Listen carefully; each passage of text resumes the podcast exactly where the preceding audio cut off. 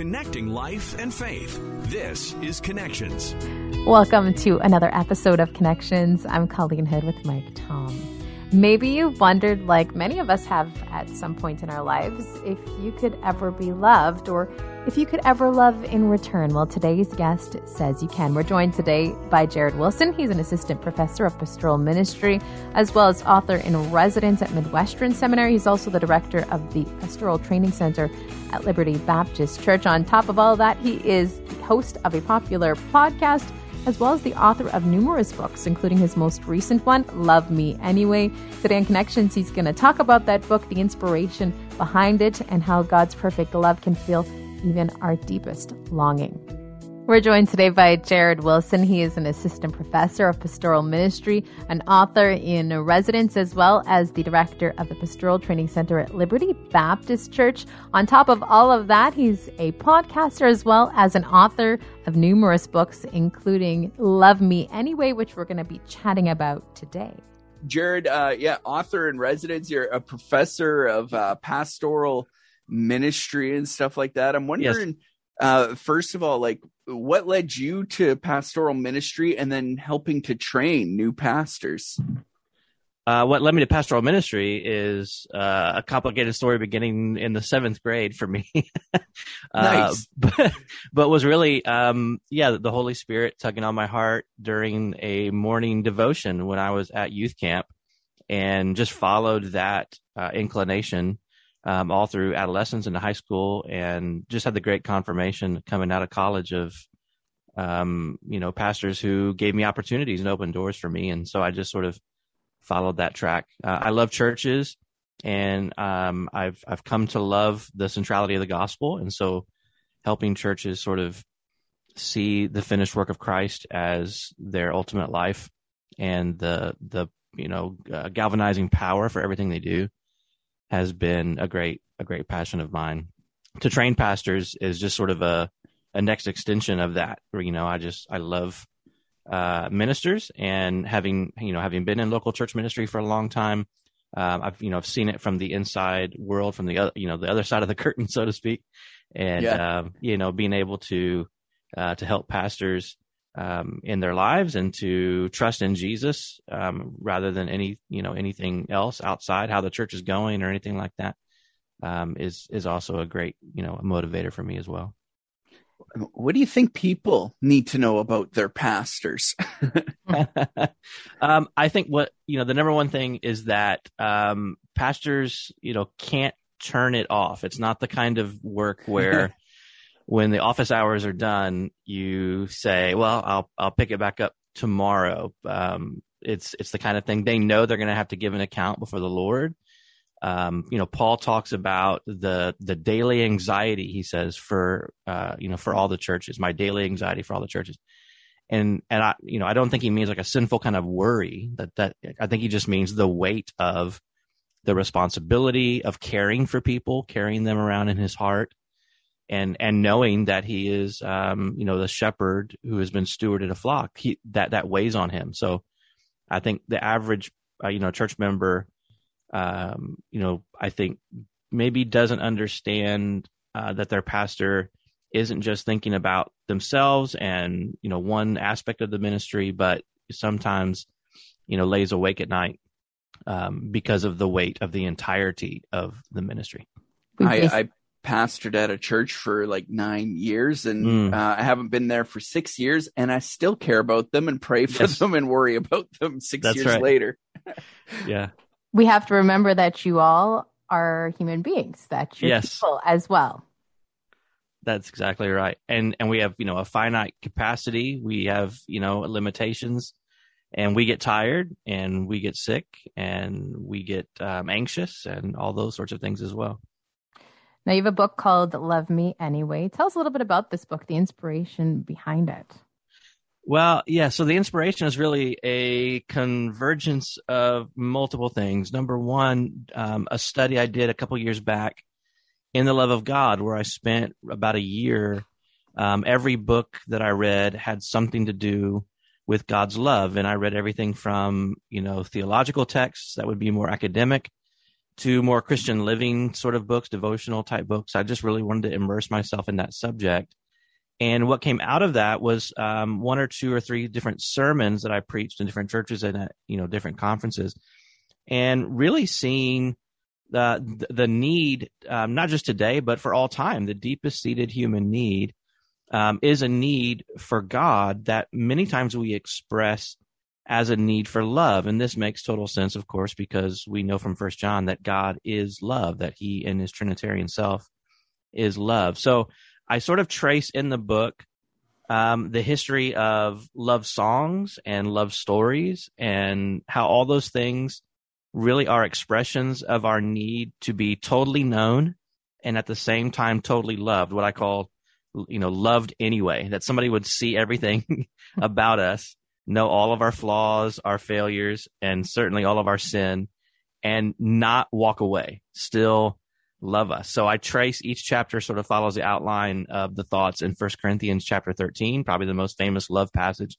in all of literature, certainly in, in all the Bible, and walks through each of the different clauses to talk about what real love is and how we can actually experience that love, um, even beyond romance. So obviously, I talk about romance quite a bit in the book, but it's not um, um, um it's not a marriage book. It's not, you know, specifically for people who are even in romantic relationships of any kind. It's about, you know, anyone who wants to feel loved. This book is for them. What about that person out there that's like, nobody, there's nobody out there that can love me? What would you say to them? Um, I would say, first of all, I have been there. Um, I talk quite a bit in the book about my own story and um, my struggle with depression and anxiety, uh, the time where my marriage fell apart, and I had lost everything. Not just I thought nobody loved me. Um, I, I, I was basically told, um, I don't love you anymore. And, and I, you know, I was unloved. And in that experience, I found, um, the, the closeness of the Lord in a way that I, I didn't think that I could because when everyone has sort of walked away from you and you feel like you're in the coldness or in the darkness, and I mean, I, I had no no hope. I you know I was out of hope, and um, was thinking really you know crazy thoughts as as depression will often do.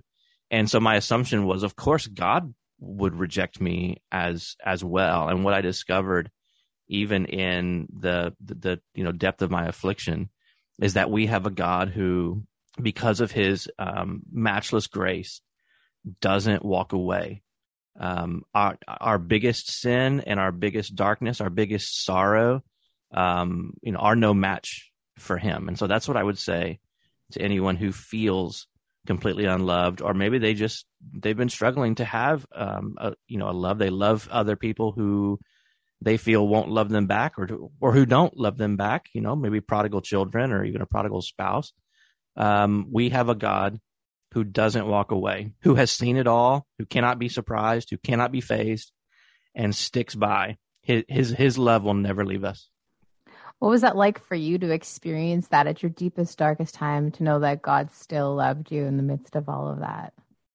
You know, what was surprising, I think, you know, what a lot of us would expect is some sort of deep, you know, deeper revelation, something we've never heard before, some sort of mystical experience. And I did have one evening out, you know, I was living in the guest bedroom of, of our home and I, I, didn't have any hope that my marriage would be restored. We were still married, but just living as, you know, kind of roommates. And I always thought, you know, any day now, you know, divorce is going to be, um, you know, the next step.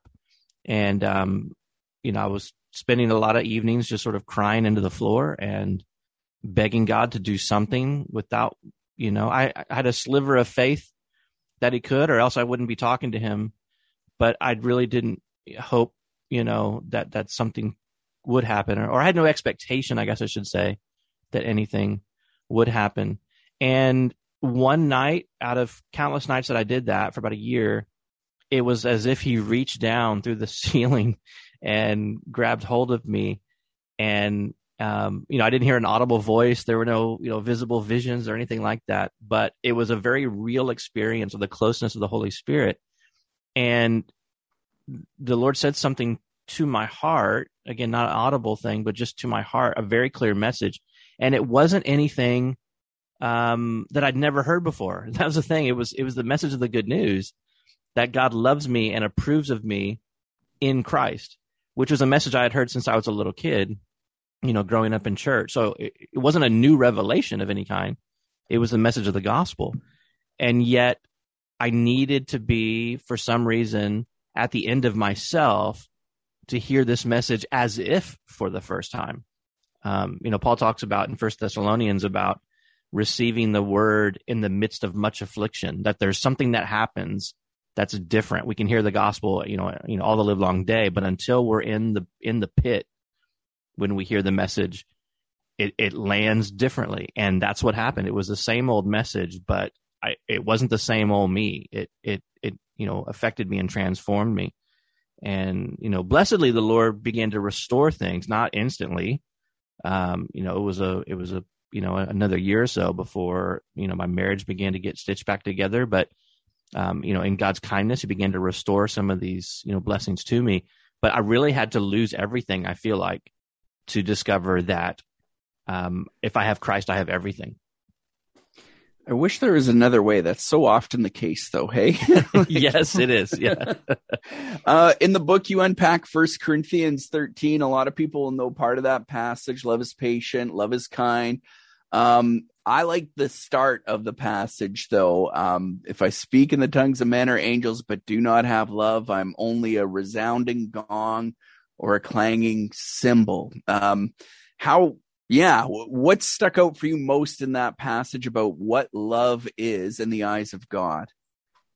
Well, what's really interesting about that passage is for as famous as it is, I don't know that many of us, or or I guess I should say, many people who, for instance, recited at their weddings or have it read at their mm. weddings, yeah, um, are really prepared for the, the depths of um, of patience that this kind of love calls for, for the depths of you know bearing with one another. Um, the idea of keeping no record of wrongs, you know, that you would be a you know promiscuous forgiver, basically, that you would endure all things um, the kind of love that First Corinthians um, 13 is calling us to, that Paul is calling us to in that passage, is uh, a self-denying, self you know self-crucifying, just as as Jesus said, to follow Him, we we must deny ourselves and take up our cross. That's what that passage calls us to do. And and the most curious part about it for me, sort of revisiting it for the umpteenth time, is this idea at the end of the passage, uh, verse 13, where Paul says, now, faith, hope, and love abide, these three, but the greatest of these is love. And I, I thought about that for a long time because I thought, gosh, you know, faith justifies us and hope doesn't put us to shame. So how is it that love would be greater than than those things? And so I, I really hmm. sort of revolved around that thought quite a bit and addressed that in the book as well. Why Paul would say love is greater even than faith and hope. Now, you know what? I don't know if I've ever looked into this. Um, I know that there are um, what seven different Greek words for love used in the New Testament. I think does Paul use the same word throughout the passage? Um, that I, I, don't know. I haven't looked into the into oh, the Greek there. yeah. yeah. Okay. I, I, would assume that it's agape. Um, yeah. Or, you know, aga, you know, yeah, agapago, but um, I'm not sure. That's a good question yeah but and so agape this this thought of god's like yeah complete uh perfect love right? Kind of like nothing you can do can make make him not love you kind of thing. Yes and you know i do talk about that in in the book somewhat the the um the kind of love that we are called to. For instance in the old testament it's um hesed and and in, in the new testament the the sort of correlation to that is agape um, th- which is sort of a self emptying sort of love, a sacrificial kind of love. Um, what do you do when, like, this is the thing that always gets me? My wife loved this passage, right? Um, but right away, Paul says love is patient. And I'm like, well, I'm out then, I guess, right? I'm not a patient person. I'm yeah. not patient with the people I love. Uh, and then I kind of get hung up on that and feel guilty, right?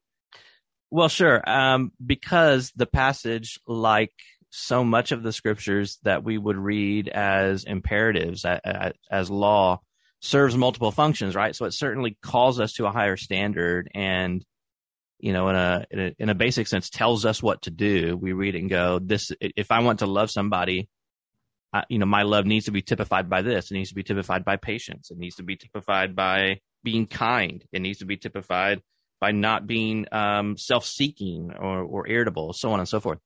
But we also, just as we look at the law, you know, you look at the Ten Commandments or or any imperative in, in the New Testament, and we see not just what we're to do, but we also see, as you said, our our failure to measure up, our failure to perfect it. I see my inadequacy. Um, I I strive to be patient, but I'm so you know frustratingly impatient all the time.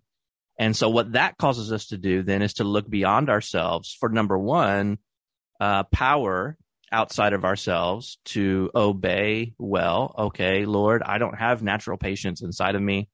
Um, I'm I'm inclined towards you know irritability, so I really need your help. I need your Holy Spirit to you know help me um, obey these commands, to give me uh, you know to make me more like Jesus, so that I'm growing in these things. You know, the fruit of the Spirit includes things like patience and kindness. Um, and so as I grow in Jesus, I, I become more like these things. But in the end, I'm looking beyond myself to see Jesus as the fulfillment of 1 Corinthians 13, just as he is the fulfillment of the law. And if I feel guilty, I go to the good news and see that Christ's finished work has been imputed to me. I've been counted righteous in Christ. So his obedience in essence, by faith becomes mine. And so when I look at First Corinthians 13 and go, gosh, I'm such a terrible lover, you know, to, to everyone. Um, yeah. I can, I can see Jesus was the best, uh, um, at love on my behalf and his perfection in these attributes is actually credited, you know, credited to me, um, you know, through my faith. So if we get to a point where, okay, we're starting to realize that God's going to love us no matter what, um, no matter what we've done, where we've been. Um, how do we start to accept that love? How do we get to a point where we can? Because our brain is still going to be stuck for a lot of people in that. And no, no, no, no, no, nobody's going to love me. Come on. Yeah. Yeah, well, you know, the scriptures talk about being transformed by the renewing of our minds. So a lot of it does begin with that mental battle and sort of what information are we feeding our brain? What are we meditating on? And very often what we're dwelling on, what we're kind of, you know, chewing on in, in, in our thoughts, what we're staring at, in other words, uh, begins to direct uh, our thoughts, which then impact our feelings and, and sort of, you know, you know, that feeling of being unloved or being cast out or never being accepted. Th- that comes from a kind of, if I can use, you know, kind of therapy speak, a kind of negative self talk. And you know, thinking negatively about ourselves is is just sort of the first piece of uh, of getting to the truth because the scriptures do say that there is no one good, that we are, you know, that we are sinners, that we have fallen short of the glory of God. But the scriptures also say that nothing can separate us from the love of God. And so what I need to do is not just talk to myself uh, um, or not just listen to myself, but actually begin to talk to myself with the words of Scripture and and meditate on what the Bible says about God's love and and fill my brain with with that sort of information. In Second Corinthians chapter three, Paul says it's by beholding the glory of Christ that we are transformed uh, into His image. So if I want to be um, more in the crosshairs of this feeling of loved or or this knowledge, just the knowledge of acceptance I have to um, be looking at Jesus. And so I would advise anyone to spend a lot of time, um, not just in the Bible, but in the Bible, focusing on the cross, because the cross of Christ is the ultimate proof that God loves sinners. If you ever wonder, could God love somebody like me, as messed up as me, as broken as me, as as screwy as me? Um, look at the cross. It is proof. There there isn't a higher pay, you know, price that He could have paid than to send his son to the cross for me. At the end of the day, who the, do you hope is going to pick this up? Well, I, you know, obviously I hope everybody, as any author would, as any author would. But um, really, if I had to boil it down to people who have felt like me, if you have ever struggled, as you know, you know, as you said, um, with that feeling of love, could I ever be loved? Will I ever know love? If you've ever even um, in a family, even in a marriage, even in a church, if you have struggled with loneliness or or just thought, could God love someone like me? Um, I wrote this book for those people. Book is out now. Um, what's that like, and how's the reaction been uh, with any advanced readers and stuff like that? Yeah, it's been really positive. Um, you know, I've had some folks who are regular readers of mine, including some colleagues who say they thought this was my best book yet. So that's really nice. encouraging. Um, as we record this, the, the, you know the book officially releases today. So whenever anybody hears this, you know it it'll be available now. So, but the release is early, so I'm not quite sure yet on on total reception. But the advance buzz is is pretty good and encouraging. For those who want to learn about the book, want to pick up the book, learn more about you, how can they go about doing that? Sure, they can go to lovemeanywaybook.com, lovemeanywaybook.com. And also check out uh, the Art of Pastoring podcast. Big fan. Oh, thank you, brother. That's very kind. Right on, Jared. Uh, thank you so much for joining us. Real pre- privilege uh, to talk with you today, and we wish you all the best with the book. Thank you so much. It's been a joy to be with you.